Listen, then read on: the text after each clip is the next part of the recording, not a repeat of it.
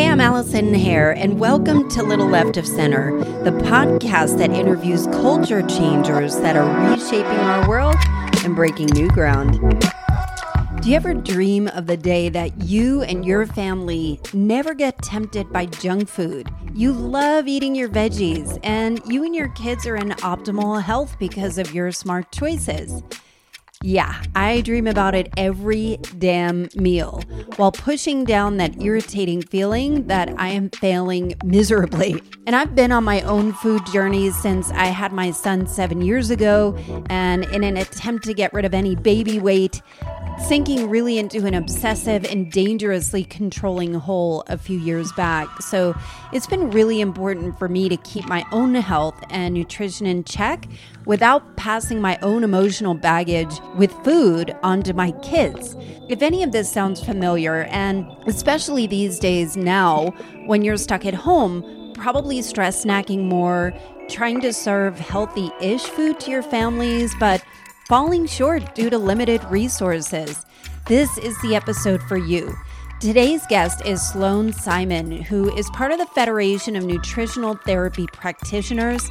And through her own journey, through her roller coaster relationship to food, she has created an entire program and focus on helping families eat healthier together while maintaining an evolving and positive relationship to food. And I had so many takeaways and thought provoking tips on ways to keep my kids and our family healthy, focused, and sharp through our relationships to food since this conversation. So, before we get into our chat, I wanted to ask you a two part favor.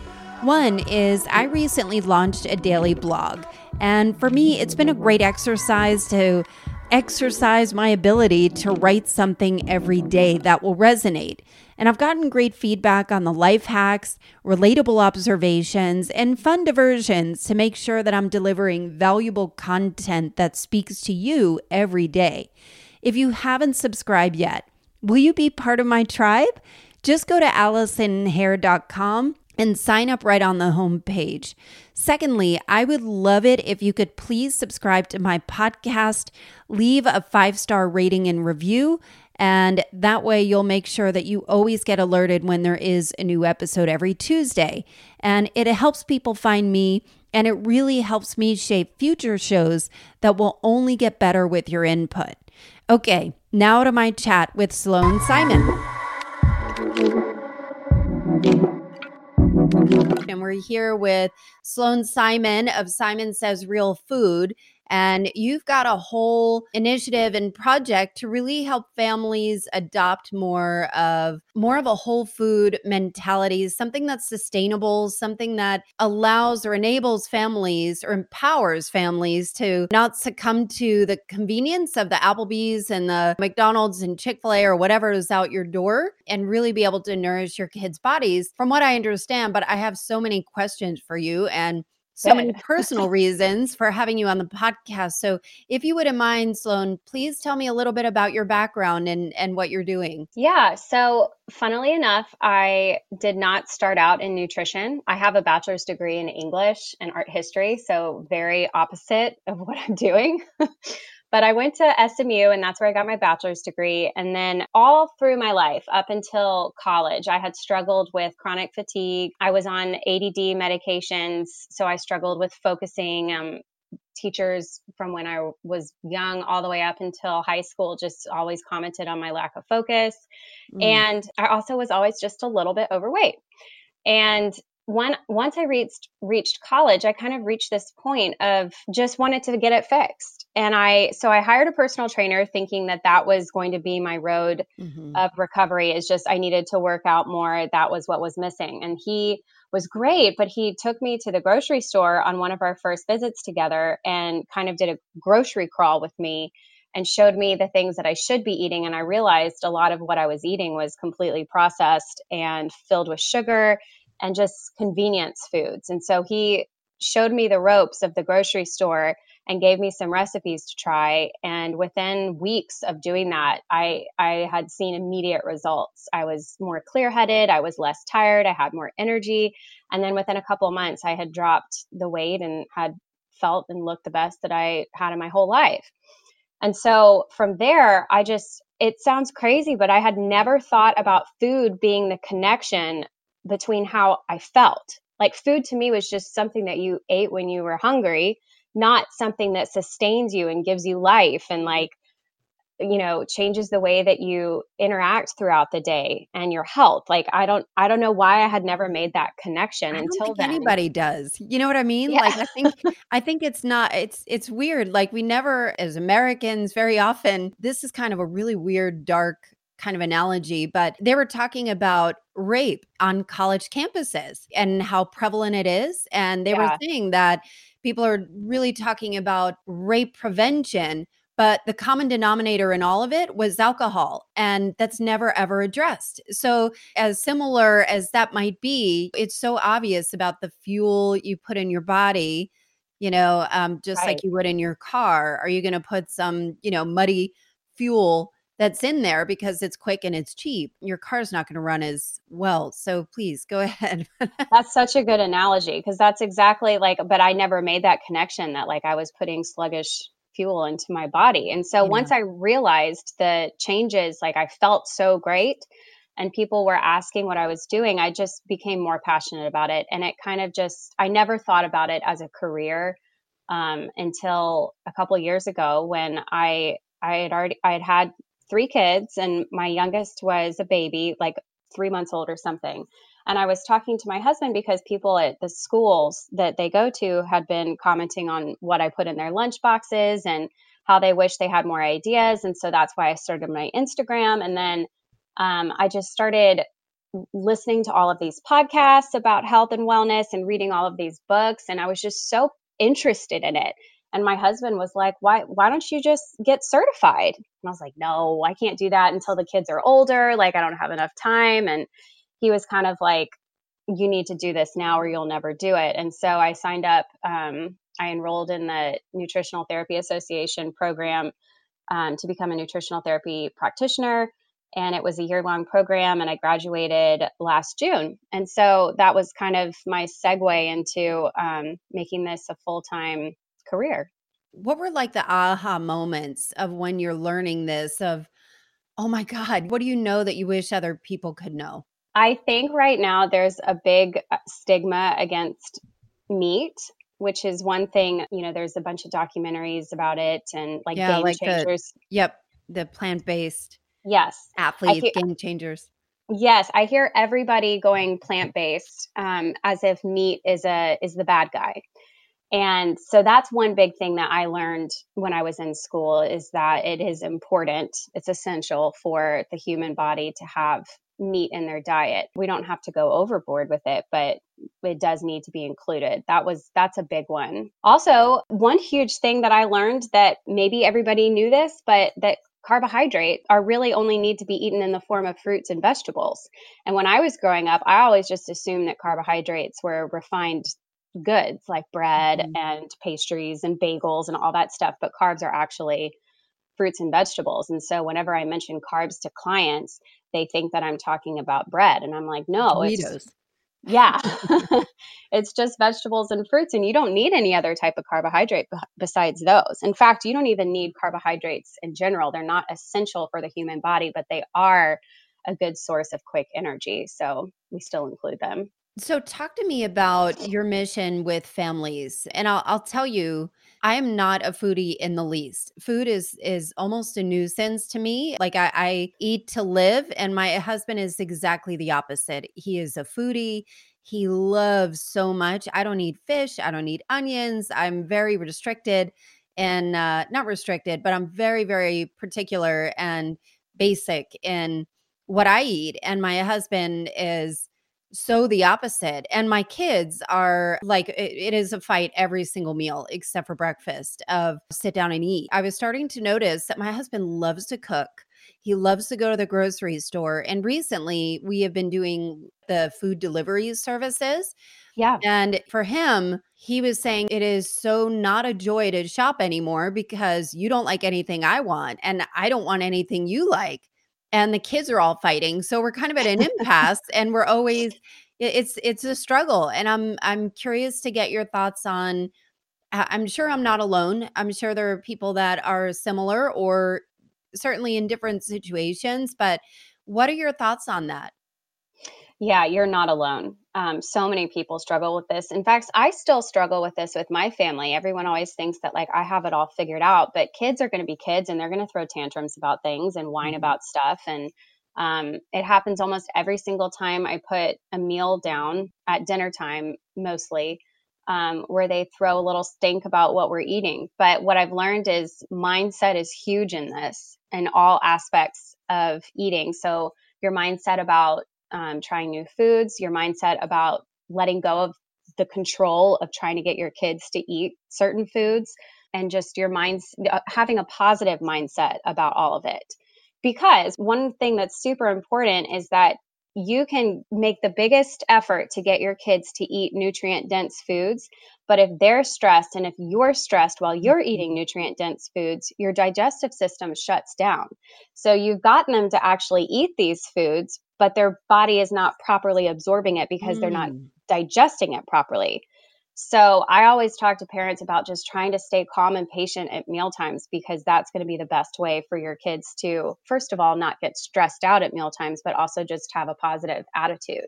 I was suspicious that I was absolutely screwing them up with our continual yelling and redirection of just get to the table, sit down, sit down, sit down, stop playing, no toys at the table. It's hard. I feel like I am putting a negative aspect, uh, a negative outlook on food into my kids. I've got kids that are seven and four, you know, yeah. and if they had their way, like my daughter would eat macaroni and cheese and spaghettios all the time, and my son would eat pancakes and waffles and yeah. cantaloupe. He like he he does like fruit and everything else is kind of a struggle and it's embarrassing to like just have to throw your hands up and say okay you guys are getting spaghettios because i know you'll eat it yeah. And uh yes, totally. And I my kids are the same way. I think what I get frustrated about is that there well, okay, so I'll back up. A couple months ago, my son went to his first dentist appointment and I thought, you know, like I'm a nutritionist, there's no way that my kids are going to have any cavities or anything. Well, it was a catastrophe. He had like it was it was like 5 cavities or something and I was just like, "What?"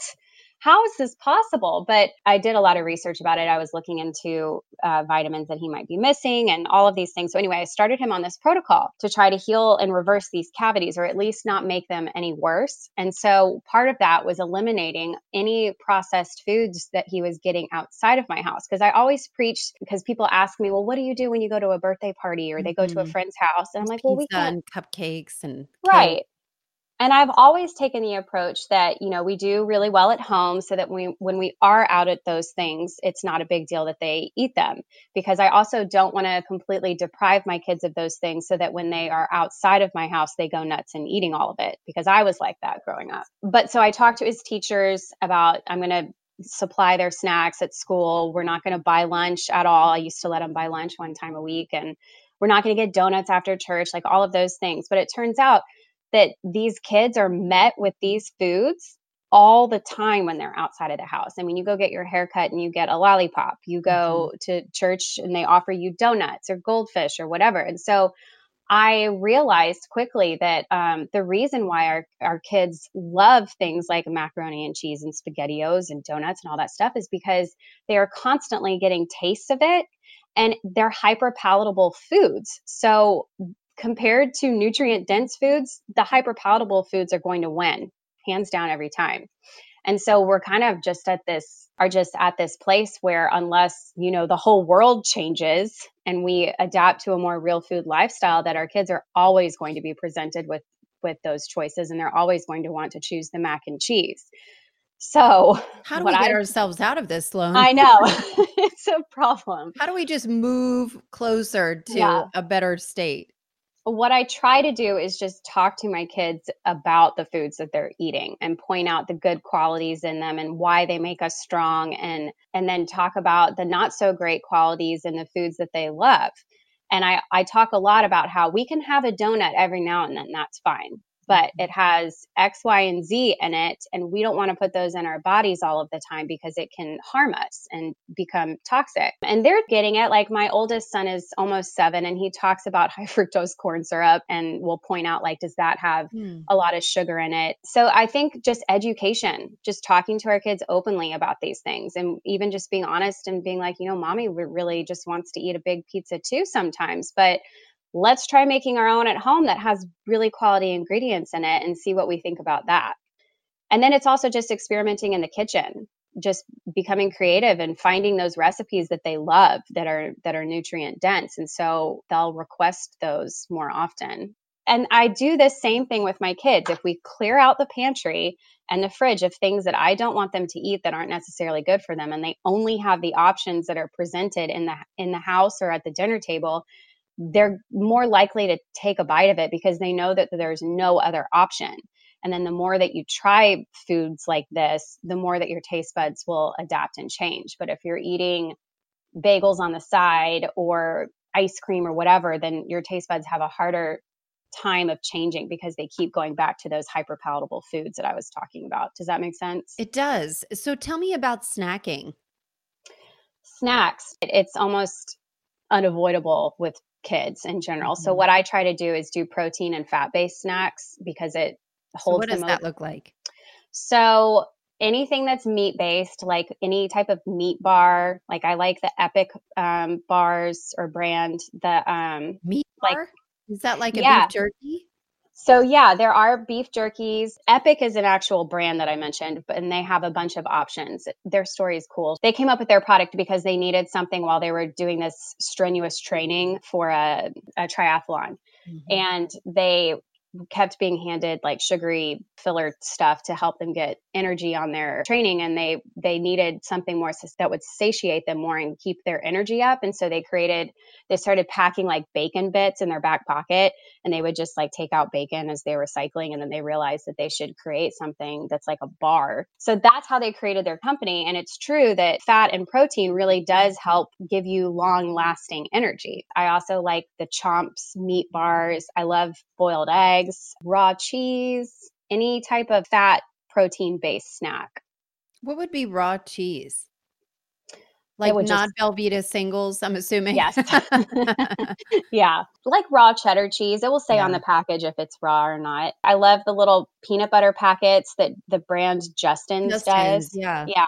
Those are great. What about all the diets that are out there? There's South Beach, there's intermittent fasting, there's keto, there's whole 30, there's macro based, there's South Beach. What what are your thoughts on all of that?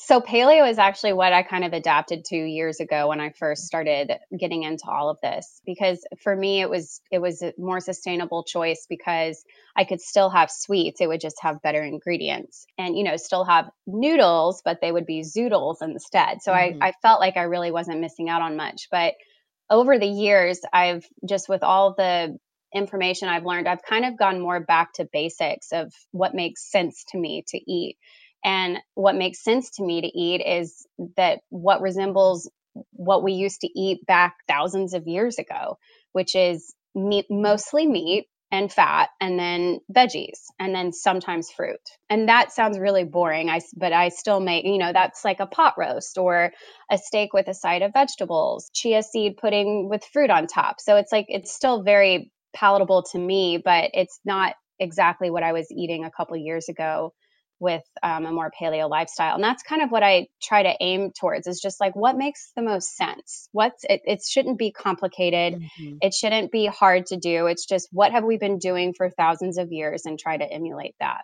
So how do you combat convenience and fast food? Like when you're working with clients people are traveling they're on the road eh, you know they haven't had a chance to plan or do the shopping and food prepping and all of that stuff so it's easily grab and go but our lifestyle is grab and go as Americans. So, how do you combat that? One thing that I do do for clients is I, depending on what city they're in, I, I normally make them a list of restaurants that are in their nearby area and hmm. walk them through the menu about what would be good choices to eat so that if they do find themselves at a restaurant, they have they don't feel limited in their options because there's always something on there that they can eat and feel good about. So those are kind of more of the emergency situations where we talk about like what you can eat at Chili's or Applebee's or even even at McDonald's. Like there are options. They may not be the best option, but they're a better option mm. um, if you do find yourself eating out. And then I talk to clients a lot about just prepping. This doesn't mean that you have to make every single meal on a Sunday that you're going to eat the entire week but maybe hard boiling some eggs so that you have that in the fridge, or chopping some vegetables that you can easily throw in the oven and roast, or just having an apple in your purse with a packet of peanut butter that you can eat on the go, or having those meat bars or beef jerky, just having these things that you can fall back on if you're not able to prepare a whole meal and have the time to do that. But then also, a lot of that is just planning out your menu for the week. It's so hard. it is hard. And I don't even stick to mine every week. Like yeah, it changes. It's and, unrealistic, I think. Yeah. And sometimes we do just, I mean, I also tell clients, like, you don't have to make these elaborate meals. It doesn't have to be these insanely complicated recipes. You can just have eggs with bacon and kale for dinner if you want or sauteed spinach or you know roasted zucchini like you can make it simple and you know you can pick up a, a roasted chicken at whole foods and eat that with whatever veggie you have on hand like it does mm-hmm. not have to be complicated I think what I've been hearing about this is part of it. Uh, what I like about it is that part of it is the education of, hey, just be mindful or understand what you're putting in your mouth. I used to love Subway. Like, I would love the Italian BMT at Subway and would if I was on the road, just could not wait to find a subway in any city, any town. My husband would always be mortified that yeah. I love Subway so much. And even just the thought of the meat, the deli meat being so processed,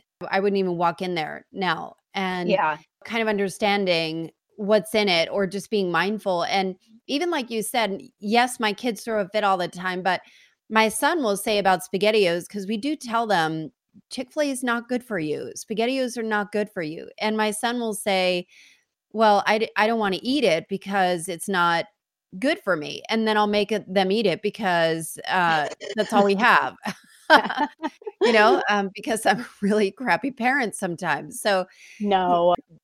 Tell me about some of the experiments that you probably offered to eating whole foods like Whole 30 and kind of determining what works for you. Like I'm thinking as you're talking about some of the convenience foods or having an apple and peanut butter and I've had apple and peanut butter in my purse and yeah. uh, but I really want this bag of chips and I'll have the bag of chips. So part of it is like the emotional eating aspect and some of it is kind of making more of a commitment to a healthier lifestyle and understanding what that means from a nourishment perspective, a health perspective, because I feel so much better when I eat well and eat healthy and eat consciously.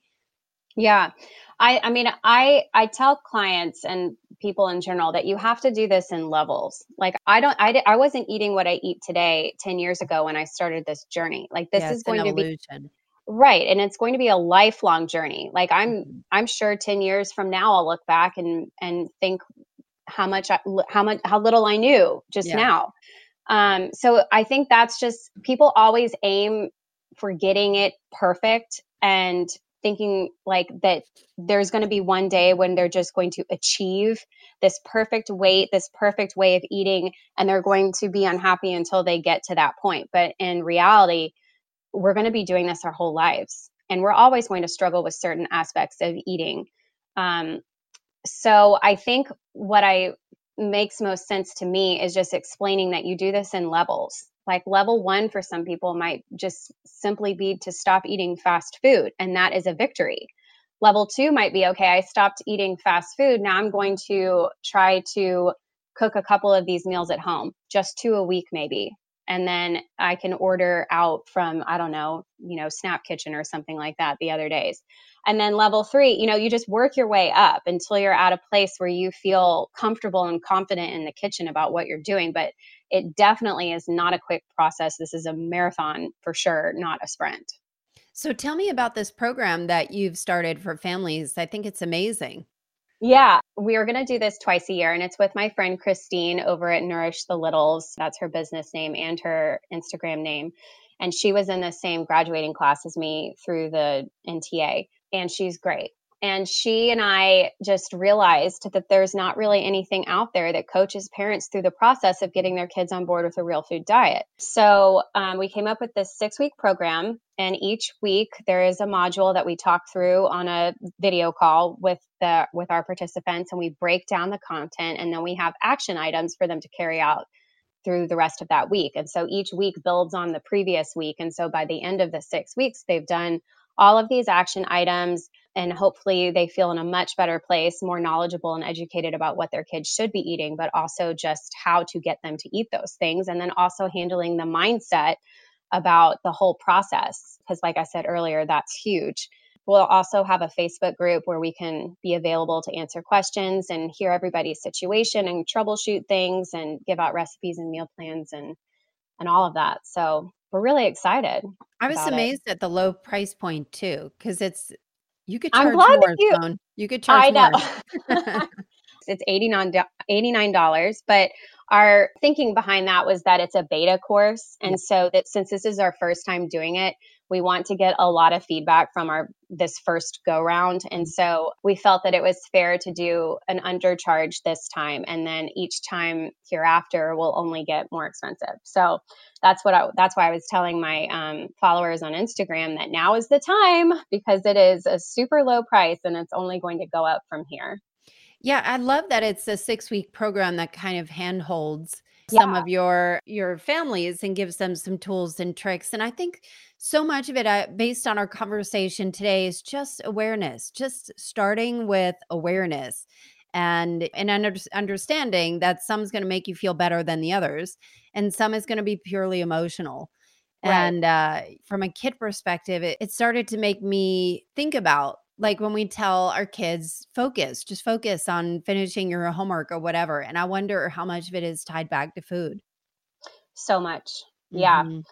so much is and that's what blows my mind in schools like at my son's school i gave up trying to change what he was eating there because it's just running against a brick wall but they use m&ms as counters for math and then the mm-hmm. kids are allowed to eat the m&ms the lunches there are, are atrocious goldfish are at every snack veggie straws cheetos like all of those things. It's and it's not just our school there any benefits have, to veggie straws?